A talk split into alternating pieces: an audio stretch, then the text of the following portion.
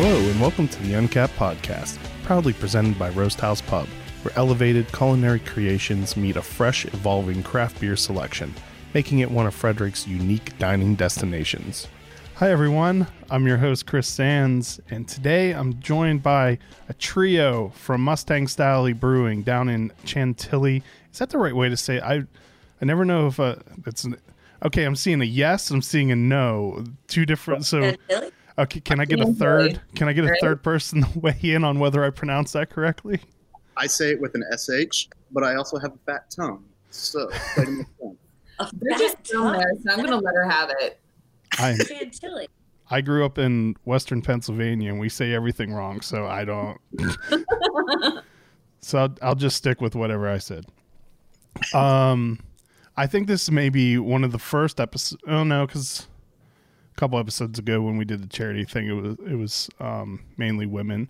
But the first time we're a brewery staff, the women are outnumbering the men. We're joined by the lone man Anderson Moss. Hey guys, how's it going? who is the sales director for Mustang Sally, joined by Bridget Turner, who is the head brewer there. And, Hi, everybody.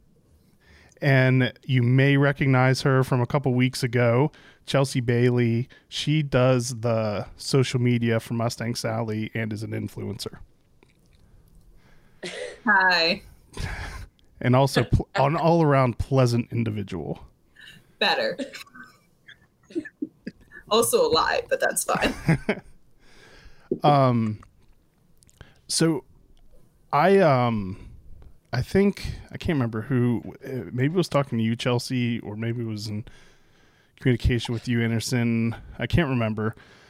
But uh, it seems like um mustang sally kind of did like a v- complete 180 or maybe just went from you know, like being a brewery that some people knew about to getting a much larger um notice about a We year ago. talking about that. um so that that's definitely what made me more aware of Mustang Sally. So I want to thank you guys f- and gals, mainly gals, for coming on to talk about the brewery. Um, who wants to tell the origin story? That's usually where we start out, like how the brewery got founded. Hopefully, one of you know that story. So Chelsea, me. Chelsea technically predates me because she was. I, I came in at the I guess end of February, beginning of March.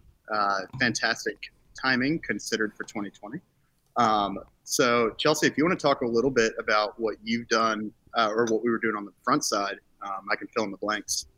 Um, so I think he was talking about like the origin of the brewery itself. Yes. Am I correct? Yes. Okay, I'm happy to take that. Um, so my understanding is that um, Mustang Sally is actually the name of the uh, yacht or sailboat that uh, Sean used to race when he was in college. So it's kind of a, a pet project after um, he had a professional life in the, the business sphere and kind of made the transition over to beer about five years ago, I believe. Um, and, you know, we've obviously seen the evolution of uh, Mustang Sally from kind of a more traditional style beers to uh, wild cans and wild experiments and uh, a lot of other things. So I hope that helps. Yeah. I'm so good at talking. Words are hard. Words are so hard. Um, so do you? It's kind of interesting. The um, one of the f- founders, he's no longer with the distillery of Lyon Distilling. Um, also raced sailboats. I think he does. I think he does still race sailboats, sailboats, but he does no longer work at Lyon Distilling or own it, whatever. Yeah, I don't. I don't. I don't think even Sean is sailing, I don't think Sean's sailing any sailboats right now. Um, but yeah, he uh, he grew up in Germany. Also, you know, he's had family over there, and he uh, just loved old world styles, the lagers in particular. Um, so you know, that was really our bread and butter, leading out to start uh, the the brewery. And now it's our bread and butter because Article One, our amber lager in particular, has been um, you know more so what has carried our brand. and it has the most draft placement. It has easily our uh, largest volume for numbers. But it, it, just shows kind of what's been going on in the past year, how it's changed, uh, what we want to do with the market, and how we've done it. Is uh, one way to uh, preface, I guess, what you want to launch into. Um, was he a home brewer, or he was just interested in craft beer? He's just interested in craft beer. Okay. So like he yeah. he didn't start it and start out brewing there or anything. It was he founded the brewery, hired a brew mat or brewer to begin with, and then correct. And that that first brewmaster was actually uh, uh, Kenny Allen from uh, True Respite. Oh yeah, that's right. Mm-hmm. I forgot about that. And that, that was in between um, Old Dominion. Is that where he was? Correct. And he was at Mustang Sally. Then yeah, so I've never met Kenny. Hope he's doing well. And True Respite's doing great work up there. Kenny's Love a great guy. He's an eclectic guy. He's fun. Love hearing fun. Love to hear that. Um, so Bridget, how did you get into yeah. brewing? Why, like, what what took you to that career path? Because I'm always interested in that because I've had plenty of guests on who have talked about like the need for making craft brewing more diverse um, and one of the things that's always said as a negative to it is that it's not super inviting, even for like for people to want to. And by those people, I mean like women or basically non-white men with beards. Um, so, what made you choose that as a career path? Well, I started as a bartender. I was a bartender for like 10 years and I was just kind of getting tired of serving people their drinks and talking to them all day long. So I decided that I wanted to move on with the career path and like when you've been a bartender your whole life, you can kind of like go into being a sales rep for a brand or, you know, or just continue bartending for the rest of your life. No one wants to be like cool. Anderson.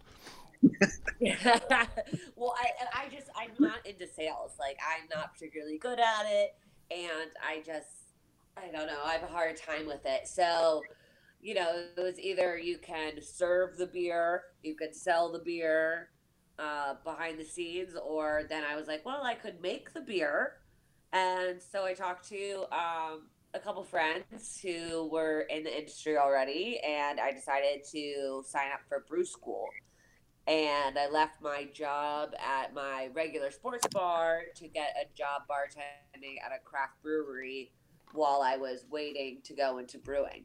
So like I didn't have any concerns about like being a woman or being welcomed or not because really I had no clue what I was even getting into. It was like total total surprise. So pure ignorance just guided you straight barreling yeah, towards yeah. the career. Yeah. I feel like that's the way to do it.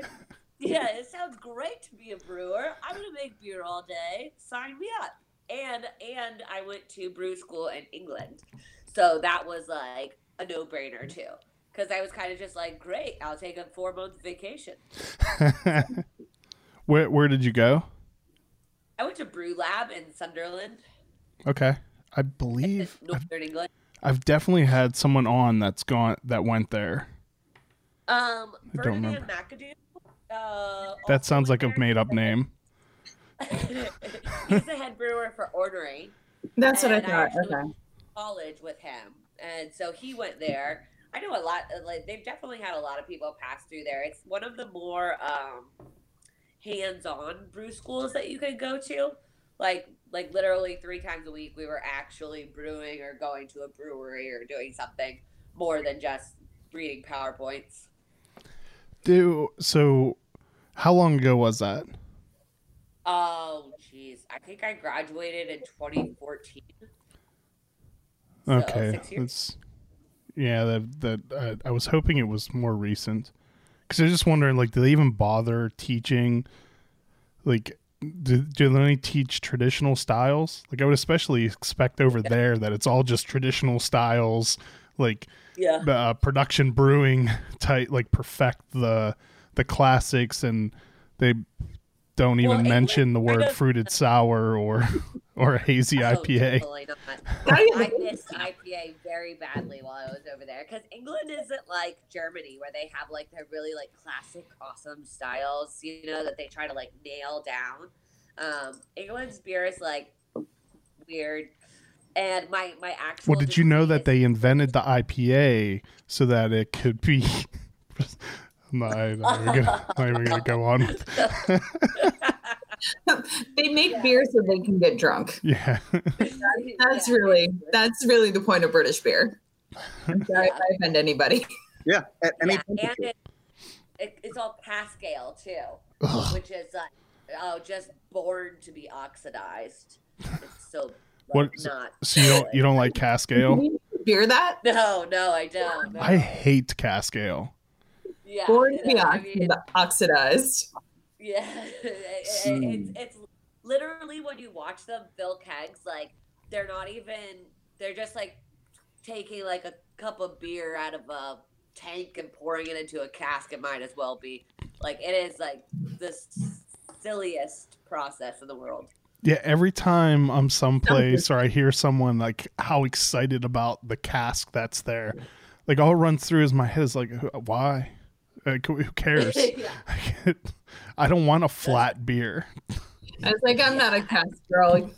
You can't sell me on it. I mean, I love I- I love the idea of like I mean, typically it's done where people get really creative with mixing in different ingredients and that's a lot of what it's done in craft breweries now and I can get a little excited about that. Mhm. But for the most part, I'm never going to drink it cuz I don't know, I like I like my beer carbonated and yeah, right? Well, I mean, the the British um, with the beer engine that they pour out of, they put little uh, pieces called sparklers on the actual faucet, so like it gives it like a carbonation, like a foaminess, a creaminess to it. as it Barely. Yeah, but that's that's like for like legit breweries. But down in like the south of England, it's a little different. Like they like it with no head on it and no carbonation. I can't live there. they're wrong. yeah, it's weird. So no air conditioning and no no carbonation. No thanks. yeah. I don't even belong to the You're wrong. Um, so how how long of a program was that, and what what made you choose to go there instead of like to um, UC Berkeley or to um, England. what's the one in Siebel. chi- Chicago? Um, Siebel. Siebel, yeah, it's people. Yeah, so uh, all of like UC Davis is a really popular one too, uh, but those all had really long waiting lists to get it. oh like like two years long. And I was I'm an impatient person, so Like, I just wanna make I'm beer. Go like now. so I went to England, and I think also because like uh, Siebel is also they partner with Doemens in Munich, and half the programs uh, in Germany, and uh, German beer is just honestly better than British beer. So I think that's probably why that school is a little bit more popular uh, than uh, Brew Lab. But uh, you know, I mean, regardless, I I learned a ton. Like I would I was gonna say I would think like the fundamentals are still the same. Like yeah, you're you're probably what you're learning more of and I'm saying this as if I've ever even attended any kind of class, but I would assume it's more of those like process type things like how how to make um like f- from the quality standpoint. Is that accurate or am I just completely Well, making things like, up as I ramble? Yes. a little bit shake things up. Shut up influencer. But uh, usually the school starts with like, okay, like how do you take barley and get it to have germinate it germinates itself so that you can get the sugars out of it, and then they talk about like the science of what happens in the mash. And like, I only had to take a tour at Guinness to learn that. Yeah. I can't roll my eyes any harder. I need to like verbalize that so people listening to the podcast knew that I was rolling my eyes at you. Noted. Yeah, I'll so, I'll I add that to the show notes. Wonderful. 1453. I- Chelsea rolls eyes aggressively. So back to Bridget. Yeah. Well, actually, let let's um let's take a real quick sponsor break, um, and then I- I'll go back to um, mocking learning how to brew professionally. Wonderful. We'll be right back. Uncapped is brought to you by one of Frederick's original Maryland craft beer destinations, located off of Urbana Pike, featuring a warm, inviting atmosphere and knowledgeable staff serving up fresh, locally sourced culinary creations and unique craft beers on tap. Open seven days a week, our friends at Roast House Pub invite you to enjoy a casual lunch, happy hour specials, delicious dinners, and specialty desserts. Follow them on social media to keep up to date on their monthly beer dinners, Mom's Spaghetti dinner battles, and what beer is being featured for Buck Above Monday. Idiom Brewing Company proudly offers a delicious variety of beers to satisfy the most discerning tastes. Best known for their wide array of IPAs, delicious fruited sours, and robust porters and stouts, Idiom has a simple goal in mind to bring people from all walks of life together to enjoy themselves and each other. Whether you're a hophead looking for explosively juicy IPAs, or one of the adventurous few looking to try boozy, sour, or complex flavors, or just looking to enjoy classic styles and seasonal favorites, they'll have a little something for you. Idiom Brewing Company is located in downtown Frederick, just south of the intersection of East Street and East Patrick Street, with ample seating directly on Carroll Creek. Uncapped is brought to you with support from McClintock Distilling, Maryland's first and only organic certified distillery. They are well known for their award winning gin and are rapidly growing a name for themselves for their Matchstick Bourbon and bootjack Rye Whiskey that have both won double gold at international spirits competitions. You can visit them in historic downtown Frederick along Carroll Creek for tours and tastings. Go to mcclintockdistilling.com for more information. A sword out of me. I just don't know who messed it up more, me or Bridget. I don't know, leaving that part in though. Um, and also, I, I apologize for any noise that may end up getting heard here. The I don't know what the people I live with are doing upstairs, but it sounds like they're trying to tear the house apart. don't hear anything, then now I'm gonna actively listen for it and judge you for it. Well, I mean, you're not going to hear it. Like this mic picks up like this far away from it, so it, unless know. unless they're really t- because it was it was loud enough to the point that I was concerned for a little bit. Um, I as when I was working earlier, there were definitely two or three times that um the the five year old must have fallen out of a chair and it was a really loud thud. she hasn't properly learned how to use them yet. I mean, me neither. Chairs? Yeah, their chairs are hard. That's why I get ones with arms because they hold you they hold you in place. It's getting smaller too, and it really needs to stop. Say that again. It, the chairs just keep getting smaller and smaller. Yeah, the chairs, Anderson. Okay, yes, I will blame the chair. 2020 has been a little rough. So yes, I will take all my aggravation out of the chairs. I had a I had a annual review at my full time job today, and I was just like, I don't have actual professional clothes to go in and have this review. Did I wear yoga pants? I sure did. I don't I, I don't even know the last time I had a review.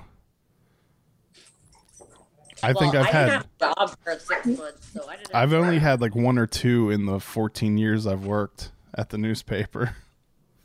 Wow. So you're doing a great job then. Apparently, I don't know. They let me do this. I get to drink while I'm working. I mean, I think you're doing luck. something right. Cheers. I was like, I like that glassware you got there, sir. It is a pretty cool glass, isn't it? I love that glass. Um. Oh yeah. I guess for anyone listening, it's the glass from uh, the Saints Row glass for Hype Bros 3.0 that Chelsea and I grace the presence of her because she's an influencer and uh, Content creator. oh yeah, content creator. Um. So Bridget, you went to school in England because they make your favorite beer. Yeah, Um, totally. How how long was the program? Uh, it was 12 weeks uh, of actual like school, but I was over there for four months. Dog, stop it. Sorry. So where did where was your first um, job brewing? Uh, actually, I was a cellar person at uh, Beltway Brewing Company in Sterling. Okay. They're like a contract brewery. Yeah. And uh, I, I, that was where I got uh, a job bartending uh, at the brewery, and I convinced the owner Sten to let me work in the back one day a week.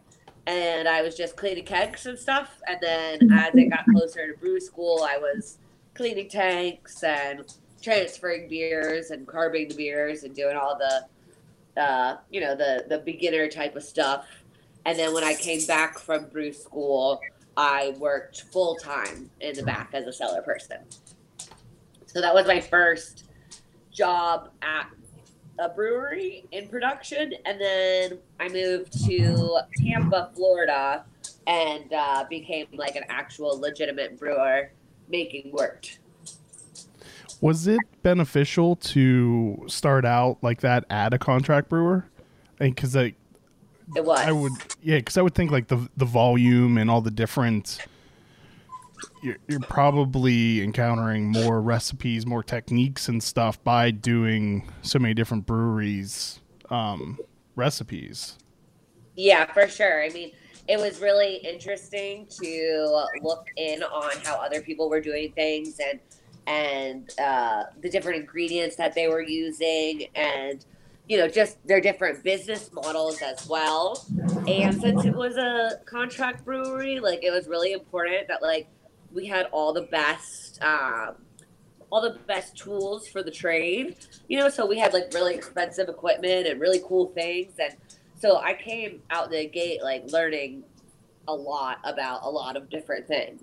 But then it got to a point where I was like, okay, well, like I want to try making my own beer. I want to see what it's like to distribute, uh, like work for a beer company that actually distributes their own beer and does that whole process and like does the sales end too. Like I missed all of that for the first two and a half years of my career.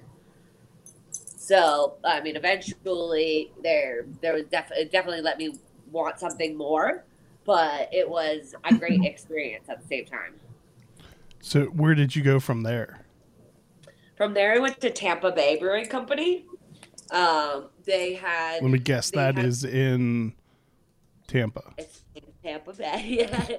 So Uh, clever. Gold star. Yeah. They, You know what uh, I'm not getting a gold star for? The window that is recording this podcast has disappeared and I cannot get it to come back. Did we pause? I, it's not going to help. Ju- No, we're just keep talking. I'm paying attention while frantically figuring out how to get this window back. Um, but yeah, so that's So Tampa Bay. yeah, Tampa yeah, Bay. Tampa Bay. uh, they uh, they they've been in business for like 20 years, and they had just been operating like a little brew pub. And when I moved down there, they had just opened a big production facility. So that was where I went to work. It was like a 30 barrel brew house. Uh, and I was there for about a year and a half. And then I moved back here and I helped um, the guys at Solace open their doors. And I was lead brewer there. And Solace is in, uh, uh, uh, I guess it's technically Sterling, like Dulles area. Just say Northern Virginia. Yeah. Northern. That's Virginia. that's what we all know it as. Chris doesn't cross the border. Not often.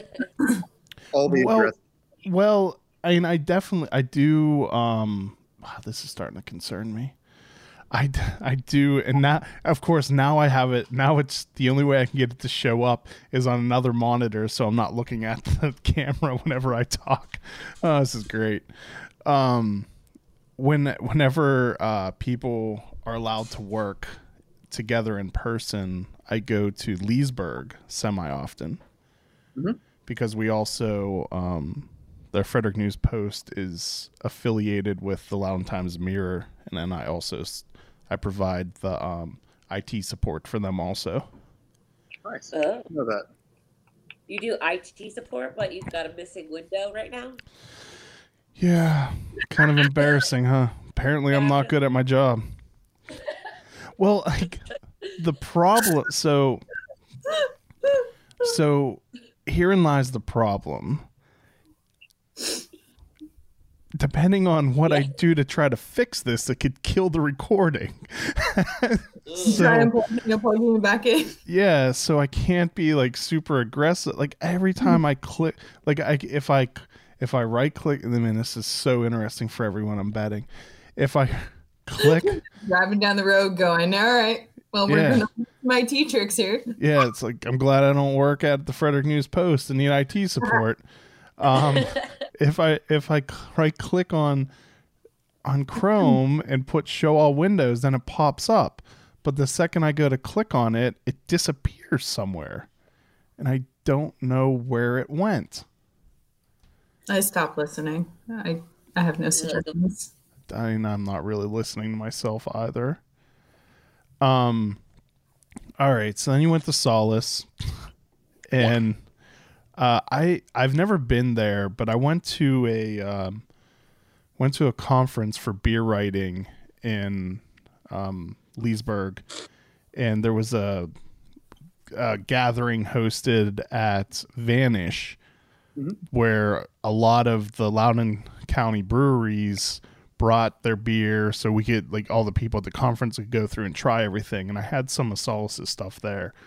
Um, it was really Cool. good which i would Yeah, wait, so that was two years ago would you have been the brewer there then yeah. Oh, the- Yeah. you made good beer good job Thank you. Make make present Yeah. tense. well i have not had any of the beer she brewed for you all yet so Well, i I'm can't just telling you what you should already know. oh, now i Well, can't even give the show up that way Technically, I've only brewed uh, like two and a half of them so far. Since I'm I'm the brand new head brewer.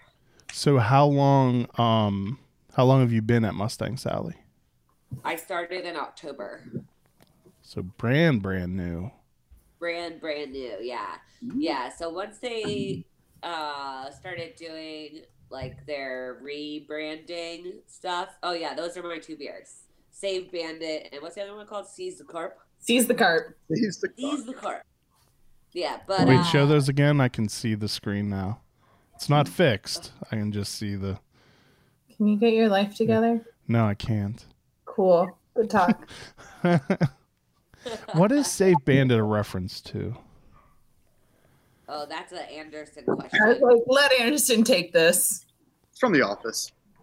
It's Oh yes, I the fire drill episode. yes I have. uh, Surprising to I'm sure Chelsea, I have a glass that depicts the fire scene one. Oh, that's good. Can't with your glasses. Isn't it normal to have a glass for every occasion and reference and beer? I drink everything out of a big stein. Water, fine. cola, beer, liquor, all of it. Oh, I really wish I could figure out how to fix this. Do you like want to pause the thing and then start again? No, You- we're, we're in a we're in this. We're going Yeah. good. This is good. All right, good talk. It's really interesting. Um, I'm providing IT support. so you were at um, and apo- I apologize because I was about seventy percent listening to you, thirty percent panicking. Um, when uh when you were at Solace, you were the head brewer there too, right? Yeah, I was the lead brewer, Lead brewer. which There's so yeah, many like- different words. yeah, yeah. Head brewer does like uh in most cases people view the head brewer as like more like doing desk work, like ordering ingredients and making sure other people aren't screwing everything up. Okay. Uh, but uh, uh, lead brewer in the case of like a big production brewery, is like the one who's actually boots physically on the making all. boots on the brew deck. Yes, exactly. Yes. and, uh, I- by the time I left Solace, I think we had a team of like 10 brewers and production assistants. So, like, I was managing all of them. And uh, I, I really don't like managing that many people. Like, it's really hard. so that's why, like, Mustang I fixed it. great option for- Because it's like a one one person show. Okay, now I can pay full attention to you. Um, Great. To repeat everything that you said since you started working at Tampa Bay. Yeah. right. um, no, it, it fell apart shortly after we came back from the break. So I think right around. No, we're. Um, yeah, I was gonna because I was gonna say Solace is a fairly big brewery, right? Yeah, uh, they definitely came out the gate wanting to be like a big production facility. Uh, it's a 20 barrel brew house, and we started with four uh, 40 barrel fermenters, I believe. But by the time I left, I think there was like 12 fermenters going up to 80 barrels. And it was just like cranking beer all day, every day, like getting into triple brew days, uh, which is a lot of work. I mean, like probably like 15 hour days that they're running over there still. Wow, so they're put, they're putting out a lot of beer then. Oh hell yeah, they I didn't. are. Yeah, I They're didn't. I kn- like. I knew they were bigger, but I didn't realize they were that that big. Yeah, yeah, and like they, I mean, it was like pretty kick ass from the beginning. Like it, you know, from day one, like they just did really awesome, and and it was really great to be a part of that, you know, and and be uh, help do something so successful. Um, let's take a our second quick sponsor break. Let me gather my composure, and we will get back into learning about uh, Mustang Sally. are you sure? I, who knows what We're could gonna- happen this time? I'm. I, there's plenty of other things for me to break, so we will be right back. There are many reasons why I have chosen District East for where I purchase beer. I love the flexibility of being able to make a custom six pack or take home a crowler from one of the eight beers on tap. Their friendly and knowledgeable staff do an amazing job at keeping a diverse selection on hand. You can even purchase artwork from the monthly featured artist. District East is located on Northeast Street in Frederick in the same shopping center as Family Meal and Rockwell Brewery. You can find today's beer lists on the District East Facebook page or at www.districteast.beer. To all you craft breweries, wineries, and distilleries out there, listen up. Atlantic Custom Solutions is the real deal in providing you branded growlers, ceramics, glassware, and accessories like koozies, coasters, and keychains. Their high definition digital printing, organic ink, and low fire process ensures your brand is printed in ultra high definition, giving you a one up on the competition. We've used Atlantic Custom Solutions for uncapped branded glassware and couldn't be happier with it. Check them out. Visit www.brandmybeverage.com or give them a call at 434 286 4500 to learn more about how they can help you brand your business. I figured I should probably get a second beer also. The way this is going, I may need more. And that's a purely an indictment on me, not you all. this time. Oh no! This time. Drink. You See, I don't know why you haven't learned, Chris. Just line them up, like right near your computer. Yeah, but I mean my my um beer fridge is like six feet to my right, so I just go over to there. Um, having the brewery to myself today. Yeah, you're they're all over the place for you. Um, yeah, I once someone was telling me how much they enjoyed the podcast, and then in an effort to compliment me, they told me they loved how afraid how unafraid I am to be wrong. um, I, I'm pretty sure it was a com- pretty sure it was a compliment, but Got good confidence. yeah. Big fan. He's a big fan. Um, so how um what size brew house does Mustang Sally have? It's a 30 barrel brew house. Oh, so it's then- it's that's a not not a very small operation then. No, it's pretty big, pretty big. Uh, we've got some decent sized fermenters too. We have four 60 barrel fermenters, uh, two 30s, and then two 10s. So you two are So- putting out a bunch of beer. Oh, we. I'm hoping that we will be. I mean, right now, I mean, it's pandemic, so it's slow, and uh, you know, we're transitioning from the more traditional styles into like the more trendy uh, hype beers that all the cool boys want. So uh, Influencers love them. I know. I love them too. I'm a big fan of glitter beers, so watch out for that one day. That makes me so happy. Can I help I support that? Yeah, that's the that's the danger maybe of hiring a female head brewer is that like I'm like, oh yes, glitter beers for sure. I don't, I don't think there's anything wrong with this. No. that is sexist.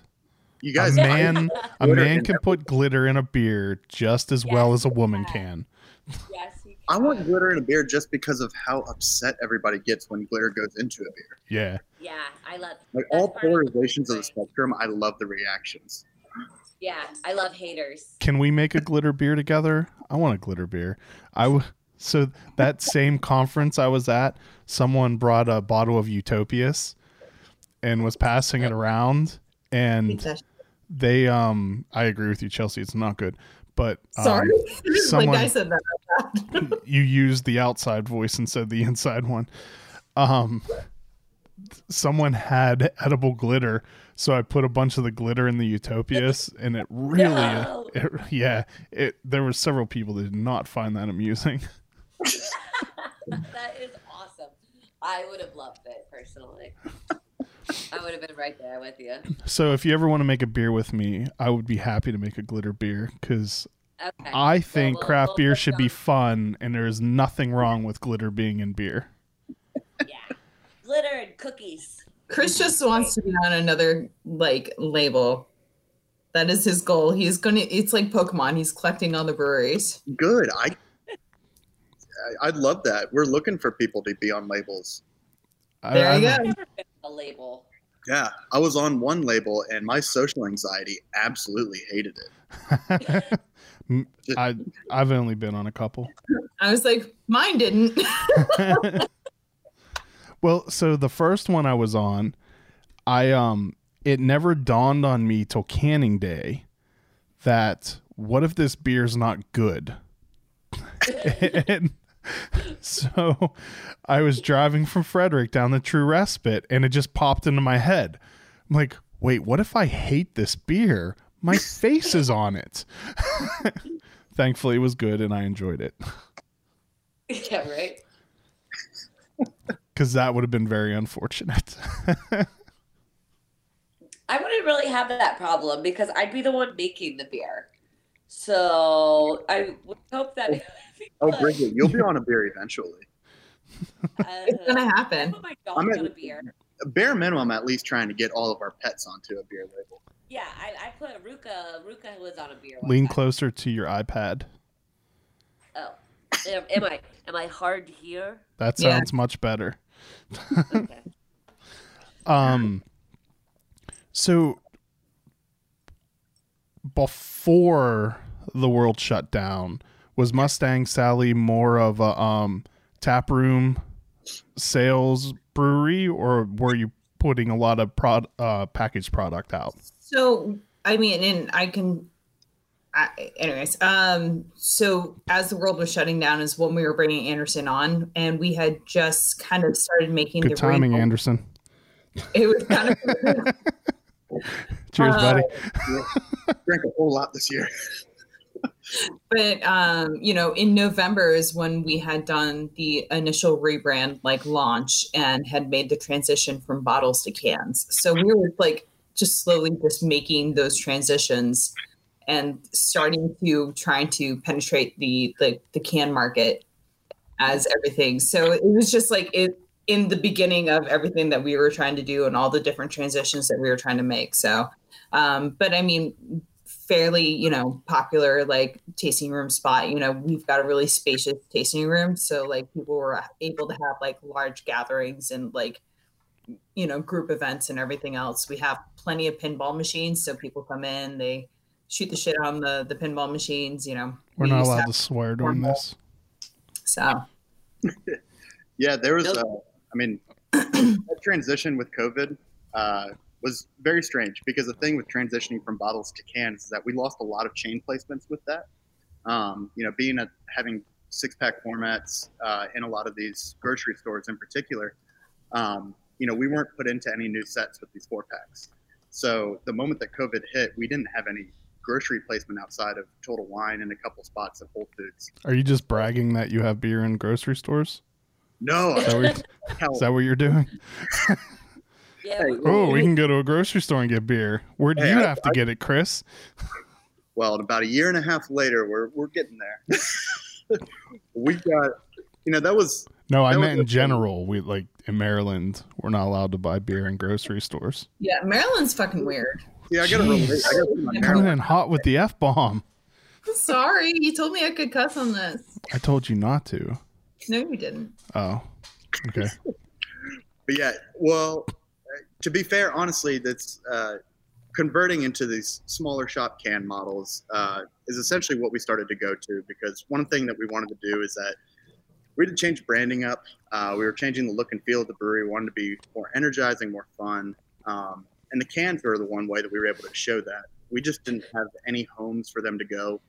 Uh, we didn't have any grocery stores to go into. We didn't get to capitalize off of that big bum rush to the uh, bottle shop or to any of the grocery stores. And at that time, we weren't producing anything on a small batch side that gave us the capability for someone to go to the store and find something interesting to pick up. Um, so your so job we, was really easy when you started. That's what you're saying. we had so we had, we had a Czech style dark lager uh, that I think lagered for maybe maybe 12 weeks because we just didn't know where the homes were going to be, where it was going to be. Distribution wasn't picking up anything.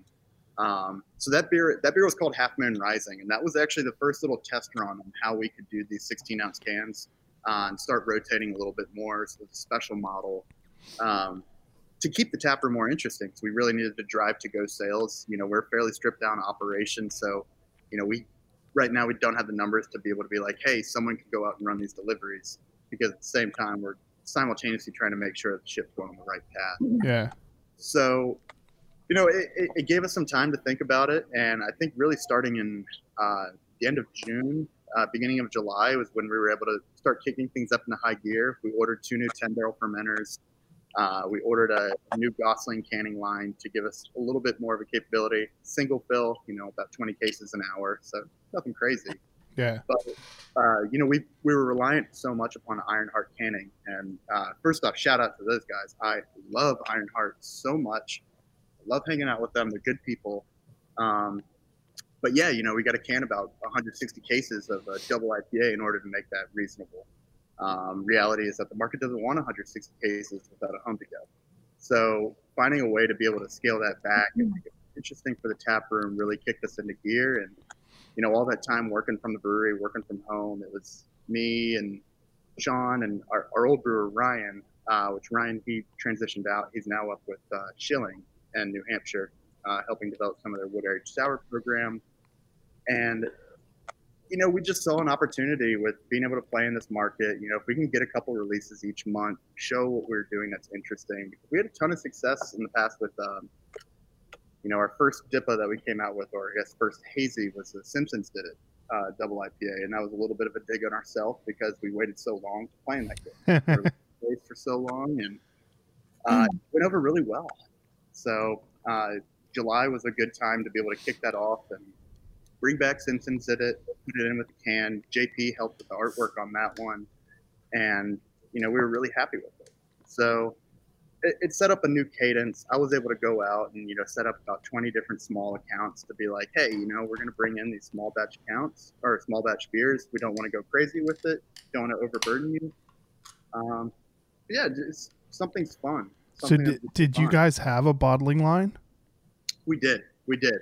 Did you get rid of it, or you still have it too? So we're, we're trying to sell the bottling line right now. We sold the labeler this weekend to a good old brewery down in Alabama called Goat Island Brewing, which I knew about them because I went to school in Tuscaloosa. And they make a, a good blood orange Berliner Weiss.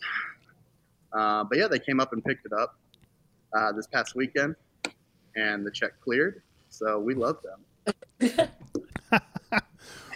that has got to be um just super labor intensive to can that much beer with a Gosling. Oh, it even Yeah. when you're hand labeling everything afterwards, everything Yeah. by itself. so Bridget, you love canning days? It's label of love. Yeah, I've always hated canning, dude. Like from the day I I saddled up to my first canning line, I was like, this sucks. so I'm not really sure how I kept staying in the breweries, but uh, you know, here I am. I was like, you haven't quit yet. Please yeah, don't. canning one beer at a time. really great. So hopefully we get a real canning line one day. But I mean, the thing works great. Like it's really a, a pretty cool piece of equipment when it comes down to it. There's But, um like, they must have sold a ton of them through this. There are so many Oh. places that um recently got Goslings. I think ours is number five. Yeah. No, I know. Like the, the number, the the model number is like 105. So like we are we have the first one. We had the idea first. Yeah, so we're the only brewery that's ever thought of this. Ever. Well, actually, every all the other breweries I know that that purchase Goslings, they haven't started using them yet. They're just sitting Well, there. To be fair, That's Old what, was that's not what when I commissioned started. when I started at Mustang Sally, they had had it for like what, like five months. and No. it- Yeah, they had not fired it up, and I was like, um, okay, we're gonna turn this thing on, and we're gonna we're gonna try to use it. so that was my first goal at the brewery, was get that little shit up and running. Oh yeah, and uh, I yeah, just get the text great. messages. I don't work there on a regular basis. I- I'm in the building on a regular basis. to put this into context, Chris, I feel awful because you know Chelsea's over in Alexandria, and I'm talking to her from the brewery, and she's like, "Hey, so is there any new update?" And I'm just like, "I don't know." like it's trying to go through. Uh, supposedly, all it took was an update, but you know, I don't know what to do. We're trying yeah, to get. the software update. I mean, that's the crazy thing about like a lot of those pieces of equipment, man. Like, uh, they just like they don't tell you that you need a software update until you go through literally every single scenario and try to fix every little thing, and it still doesn't work. And they're like, And "Oh, that's because you need an upgrade." I'm like, "Thanks." Yeah, they'll be on the phone with you the whole time and wait to the very last second to be like, "Well, have you tried turning it on and turn it off again?" Or have you I tried think suggested that once tonight. That's eighty. Yeah. That's eighty percent of my job. Just telling people to reboot. it works most of the time.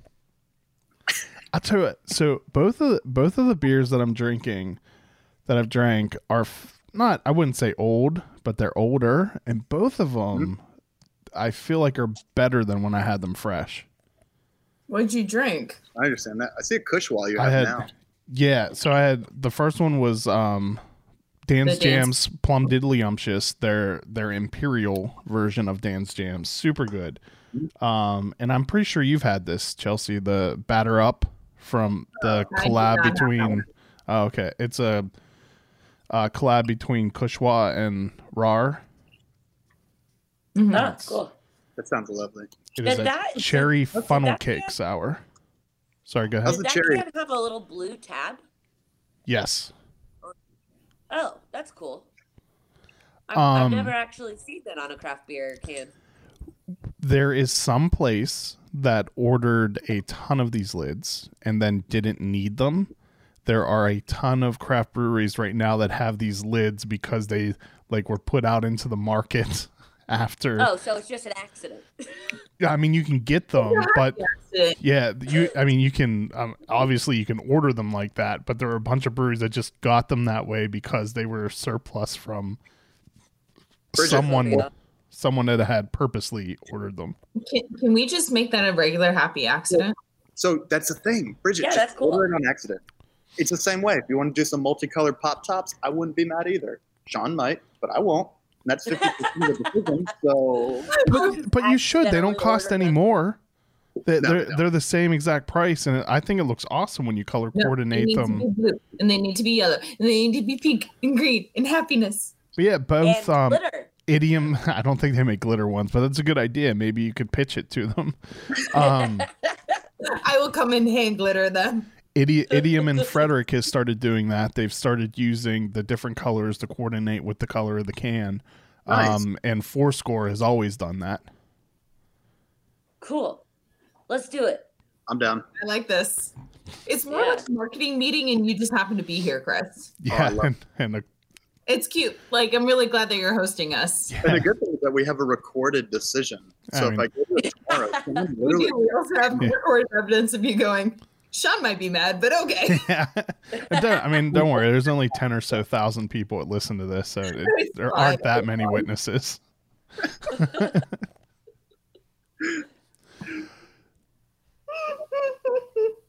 So actually, I, I'm still still thinking about how, like, you have a huge brew house by like uh, small brewery standards and pretty large fermenters, and you're canning with a Gosling. That's gotta be miserable. but I mean, like, I mean, I'm not trying to throw like I'm not throwing shade at all. It makes complete sense. I mean, you obviously bought it during a time that like you really needed cans, but I'm sure didn't want to invest a ton of capital during completely unknown times. Yeah. and also like you know and maybe i'm speaking out of place but you know our our our amber and our pilsner those are kind of our like our flagship and our go-to so we were also transitioning to this small batch program as it as it were so Yeah. you know it kind of made sense as we were kind of like launching off this smaller program to not like you know dive full in and like whatever else like i feel like it was it was a smart decision as we were making this like transition Oh, I mean they're substantially cheaper, but they they still Yeah. give you the um high quality product with low DO and all that. Yeah. Now that's not that's not to say that you know uh, what we want to do eventually is obviously we want to switch to a five fill head uh, Yeah. on the Goslings and be able to bust them out. Which would definitely be more in line with the rest of the brewery size. So and that's that kind of Yes. a cool little segment is that like that's what 2021 is really bringing in a lot of new opportunities. Is that Yeah. the past year it gave us a lot of time to refocus what we wanted to do. Yeah. And I think one thing that all of us really wanted to do is just show where the brand was at now, uh, how it's changing and how it can be fluid. Because, I mean, it was changing every single day with uh, new restrictions that were coming in, new things that we wanted to do. The market's still changing, and we were still rough on what we wanted to do. So we got to really pick up on see what was going to happen, see where the commitment might be able to come through, especially with our distributor, because our distributor picking up beer, the biggest end all be all. So, um, you know, November was a good timing. Uh, we got a monthly feature over at Total Wine, um, and that gave a good opportunity to showcase a lot of our double IPAs in particular. Yeah. So, uh, you know, that, that number and the IRI data was able to translate, and it looks like uh, by the time of March, we are going to be able to break into Harris Teeter, um, you know, with full distribution deal that will be able to help signal. Oh, I can go shop at a grocery store and get beer. I need those volume numbers, man. I'll take it. but, but realistically, that's uh, grocery shopping beer drinkers are they pay the same kind of money that's why I'm trying to play in both, and that's also why I'm trying. no, to, I mean it's awesome. I wish I could run to the grocery store, pick up some lunch meat and a four pack, but I'm not allowed because I'm in Maryland. to be fair, at the oh. same time, I want to go to my grocery store and pick up a beer that's outside of the 12 to. No, I take that back. I'm lying now. They're like 25 brands each at each grocery store. But yeah but that's about it. And like, It's yeah, I mean, I would still. I would still go to my local. I mean, like, I know that Maryland, you can't shop the way that we do here in Virginia, but I mean, like, it's still like a bit of a hindrance that I have to go to a beer shop to go pick up things when I just want to do one stop shop and pick up all the items in one day and go home. I will say the interaction that you get, you know, this is kind of on a different note, but samplings in particular, when I was doing tastings mm-hmm. up in Maryland, when doing it at the more independent bottle shops, that was my favorite experience I could ever have because Mar- Western Maryland people are the most opinionated people that will ever front you. And I was with Bold Rock, and Bold Rock Hard Cider was not sweet enough for them. So half the clientele drinkers that I was going towards, they wanted something a little bit more heavy F&B product or something more on the Angry Orchard side, even that was fully sweet. But I love the opinions that people were willing to give you straight up. Everybody wants to be reserved. Did you really? You're Did you "Oh, really love their opinions? Honestly, I did because I was on the back end of that job.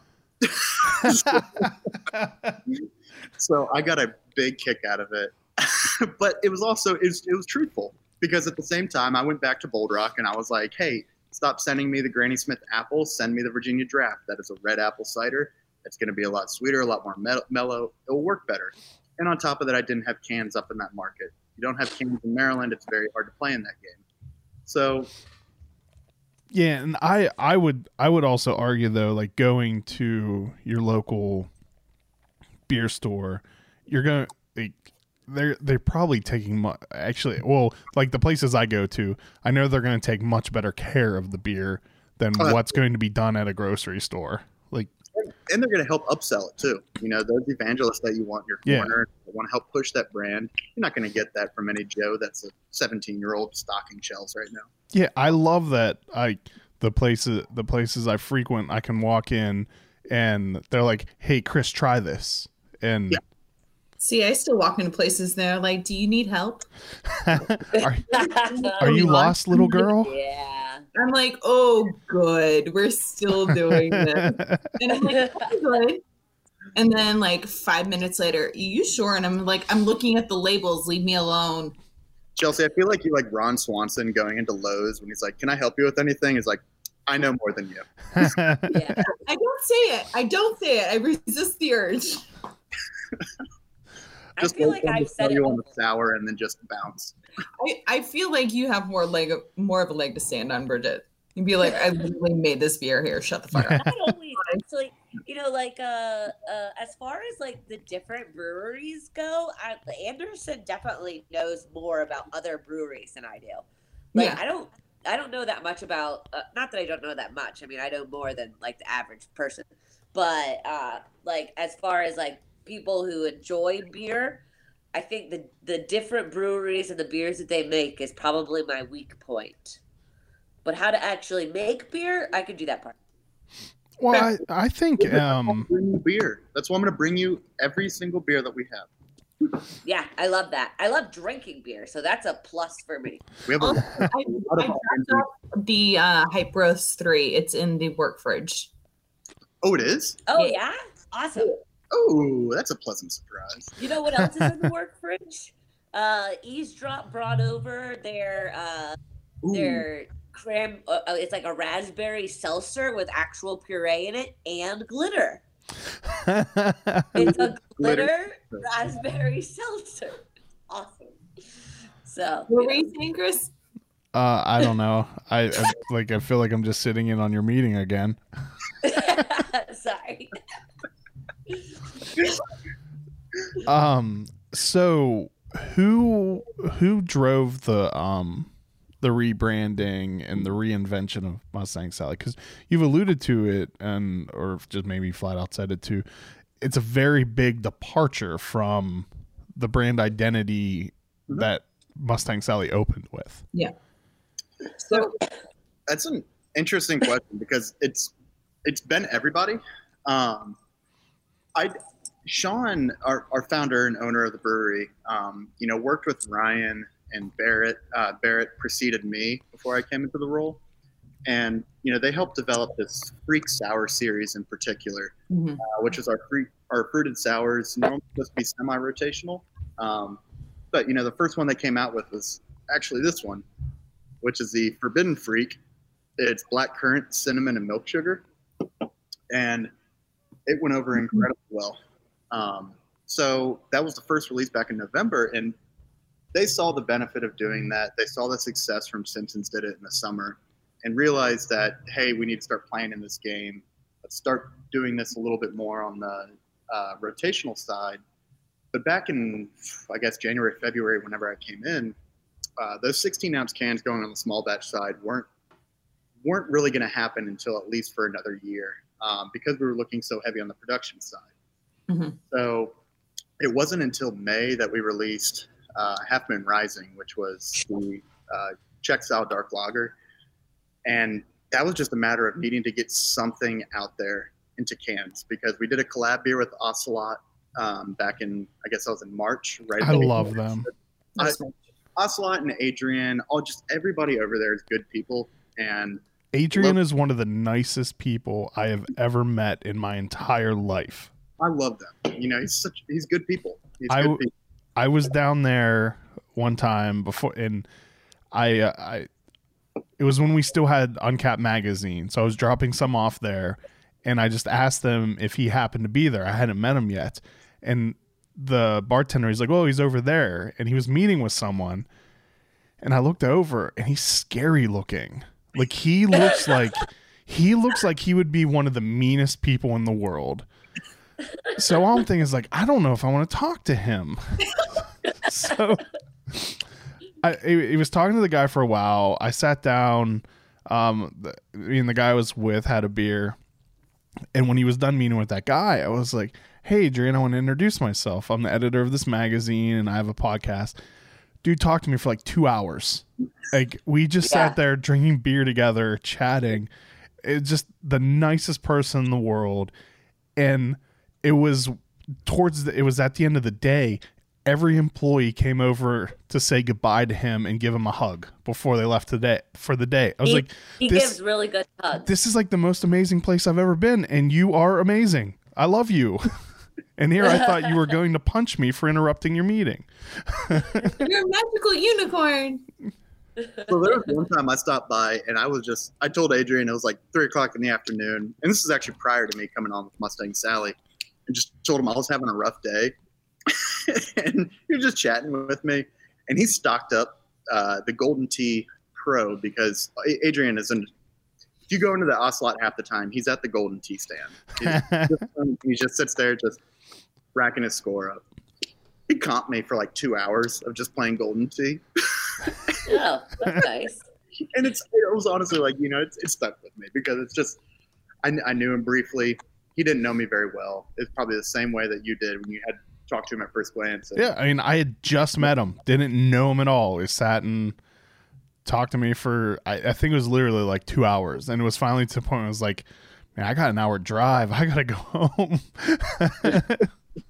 I think Adrian is a good uh, epitomization of how the craft beer community really should be especially around here and about yeah how 1000% yeah, just you know everybody's there to support each other everybody's there to help. Yeah. and i know him in particular and also the guys up at rocket frog in particular like those guys have come out and ha- helped to lend lend a hand at any op- any opportunity. So you know i'm very thankful for those guys. They're great people Yeah, I've, I've always been like a really big advocate for like just being like cool beer people. You know, like I, I think a lot of people get a bad rep for like craft beer snobbery and like acting pretentious and like that is so far withdrawn from who I ever was. You know, I mean, I'm still gonna like pop open a Miller Lite if somebody gives me one. You know, and I'm not gonna like shit on anybody's beverage of choice. And being a bartender to start with, like, I just love all alcohol. So I happen to make I beer, don't but I don't discriminate. drink anything. so I mean, I think it's just it's just cool to it's just cool to be cool to other people and like not act like you're superior because you know a lot about beer. I think that's super lame. Yeah. Yeah, so conversely, I was at a brewery up in Pittsburgh, um, had the same, like basically the same thing. I introduced myself to the owner, and their response was, "We don't do media." I was like, "Oh, Oh. oh really? Oh, okay. Never, never mind then. Yeah. Jeez.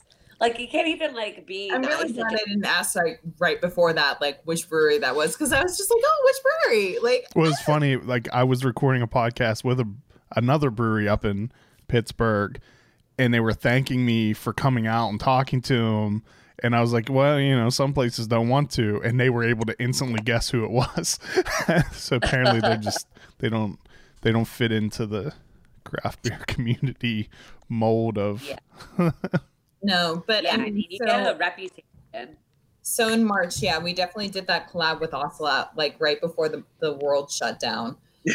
And then like 30 half barrels with nowhere to go. It, it, it you know it was just it was such a weird time and like but and maybe this is just my perspective but like it gave us the opportunity to kind of sit back and redirect. And i, I want to say that sean you know was one of the driving forces in this like rebrand but the rebrand really got legs once like it, we've had some staff like shuffles and muffles and like whatever else. So I came on in November 2019, and you know Anderson's come on, Burgess come on, Paul's come on as our tasting room manager, and I think with the combination of like people that we have, we're we're really giving legs to the rebrand, and I think it's really a what I love about it, and what I love about working at this brewery is that it's a collaborative effort. All of us kind of have input. We we talk to each other, and it's. I think it's a great working partnership. How- Yeah, yeah. I love tapping into other people's minds about like what they think should be done, and even like as far as beers go, like a lot of brewers are like, "Oh, I don't need your ideas," but I'm like, "No, let me pick your brain. Like, what do you want to put in this beer next?" So Bridget, weird. Bridget is so much fun, and I feel bad right now in particular because she sent me two emails over the weekend.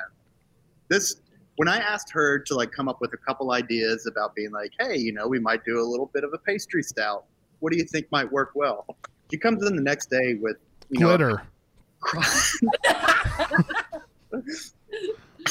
She's got a Yeah. college ruled line paper, like every single line is filled, double column for like three pages. And I was just like, okay, cool. I was looking for like 10, but this, this will do. This will do. I came up with like 40 at least, at least. So I I do like these massive brainstorming sessions where like I don't know, I just get like carried away to the point of like being like psychotic. And I just spend like an hour writing down and researching all sorts of crazy shit. Like the other day was like beer names. And I think I wrote down like probably like 20 different beer names and half of them were terrible. I suck at beer names. It's easier But- to whittle down from a lot than to create something from nothing. I So, personally yeah. think I'm amazing at your names. So if you ever need help, give me a call. Oh, okay. Well, Let the record we'll show that Chelsea once again up on that. aggressively rolled her eyes. Why is it so wrong to point out when you're good at something? Huh? I'm not gonna lie. I thought her eye was gonna stick. That was an impressive eye roll. Really was. Why why was that so eye roll worthy?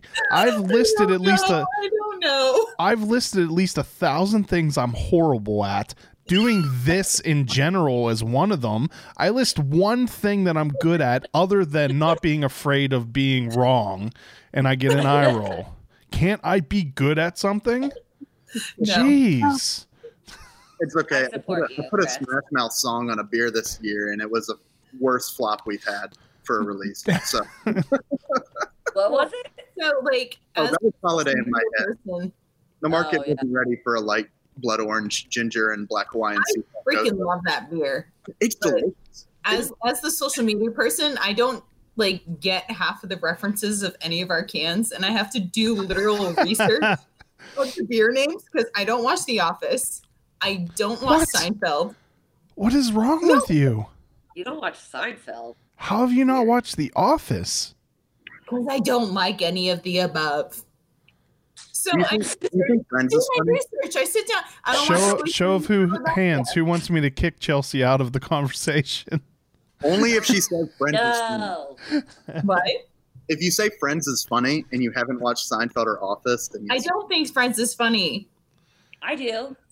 okay, Chelsea, you're back in my good graces.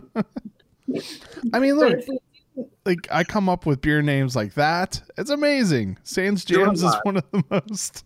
Damn, doing it live? I love doing it live. We're doing it live. We're doing it live. Well, I hope See, you got it. the reference. If you're doing it, then it's a problem. I love it. No, it's Doing it's it recorded. no, it's a reference to the um to the uh. Why can't I think of his name now? Probably because I've had two beers that are strong. What's that guy's name? Come on, Anderson, help me out. Um, Uh, John Bon Jovi. why am I blanking off first? Good. You're doing it so good with those so good beer names that nobody knows your reference. That was Bill O'Reilly, wasn't yes, it was Bill O'Reilly. Fucking Bill. Oh God, he's the worst. He is the worst, Why but are you making a Bill O'Reilly reference? because it's a hilarious video of him flipping out about something happening and he just screams F it, we'll do it live. We'll do it live. It's like a Tom Cruise style rant at his like production crew, and he's just like, Oh, can we do a Tom Cruise beer of jumping on the couch? Like, let's throw it back to the early 2000s. Oh yeah, the I Oprah. love her. Ah! So who um who does the label designs? So uh, we have a, a graphic artist over in Alexandria. His name's Matt. Um, he he does the majority of our work. Uh, we do a little bit of a tag team effort occasionally. Um, I've done the design on a couple of our beer labels. I've mocked up like Save Bandit was one, uh, Ghost of Wade one, Thirty. Bag- Hilarious show, Chelsea. Maybe you should watch it. Um, and now, you know, we're doing the same thing. I, I normally mock up a label or send off the first iteration. It's just gotten cleaned up in the past like two releases where we've kind of etched out this pattern of working with this graphic designer because he's sometimes he's very quick on them. Sometimes it's uh, it's a fire drill. So a lot of the times I turn out a label to make sure something available and something ready for TTB approval. Um, but yeah, and that's another thing for 2021 is that having it clean and concise and fun and unique.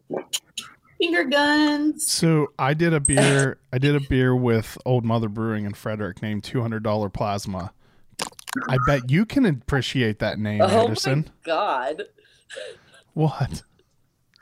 that's a not appetizing name. Are you talking about the, the, the TV or the blood? TV. It's an office reference. Oh no, I thought of blood. Well, there's a picture of a TV, like a broken tiny TV on the the uh the um label. Two hundred dollars. I know exactly what you're talking about. You know, when I was in college, I used "I to donate get it."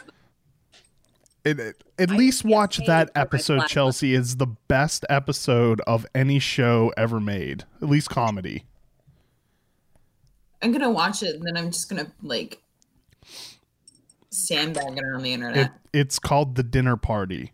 Best uh, episode of The Office. Fine. I haven't seen it.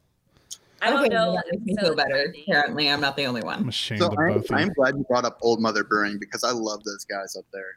I love what they've been doing. They're what was it? The Colin, Dawn, Dawn is a feeling. I'm subtle.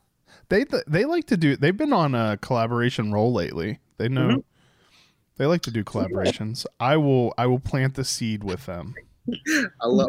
You know, it's funny. I drop some.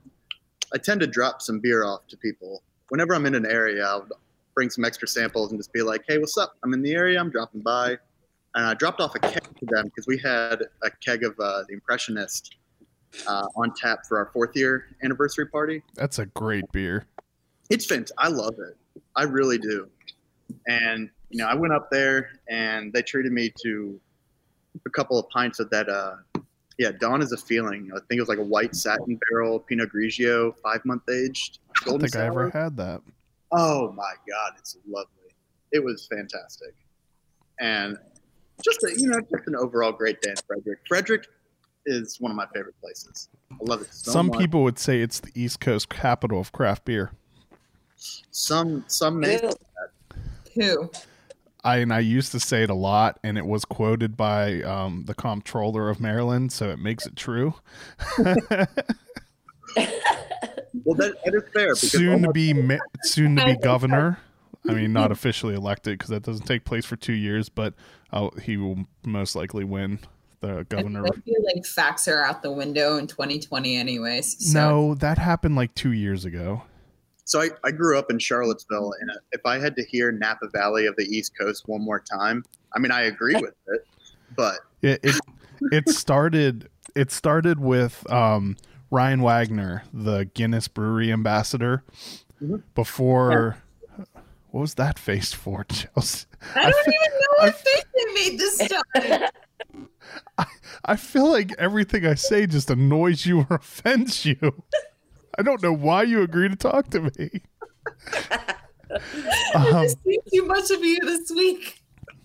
So before they opened the the brewery, um, he came on to talk about it, the Guinness Brewery in Baltimore, and he was talking about Asheville, and he kept um, calling it the craft beer capital of the East Coast, and I kept correcting him like, no, I think you mean Frederick is.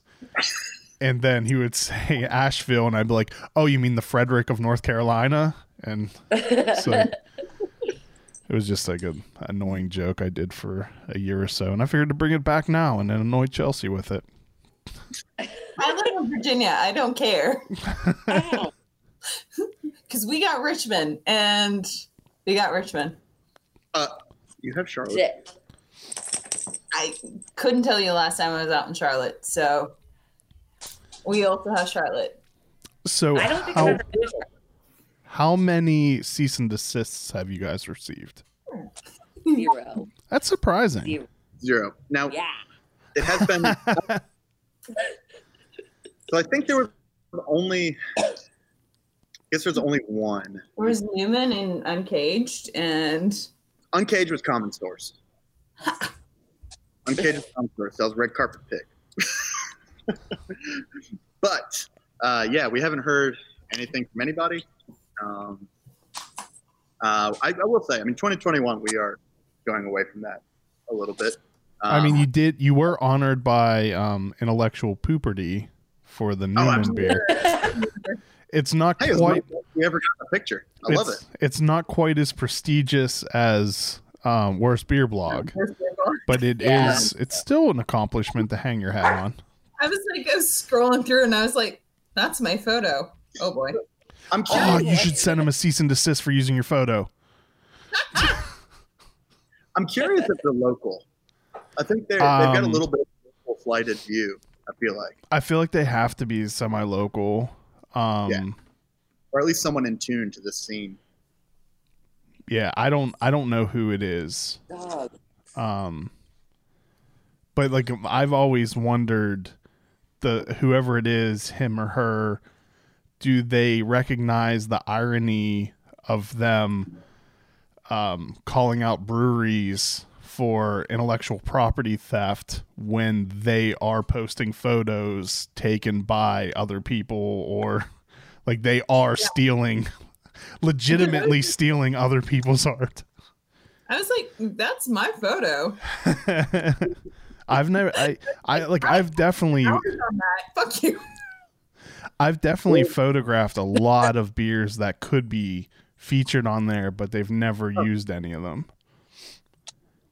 You know, I, when I was at Kidding. Solace, like we only ever got one cease and desist that I can remember at Solace, and it was like not even for one of the Zone? beers that we like stole a reference from. What was it, It was for? from, uh, I think it was called Easy Peasy, and it was like a lemon milkshake IPA, and Who holds a wasn't a trademark for Easy Peasy? another brewery with a beer called Easy Peasy. Huh.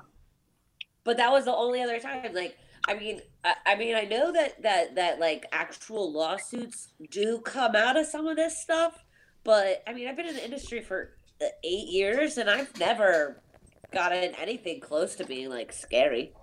So Sean, Sean did send me actually, uh, or he told me about it. This is prior to me coming on, but we got a cease and desist from the Los Angeles Angels um, about Oh, a beer called Better Angels.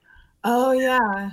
You know, it's just honestly, I, I can't speak to that beer as much. I safe to assume it was probably a pretty malty IPA. We Did did, it have anything to do with the No. no, it was just called Better Angels, and it just had angels in the name and they thought there was a problem with that? yeah, maybe they were Yeah. like, you know, sensitive to like, hey, maybe that Pujols acquisition wasn't the best move to get rid of.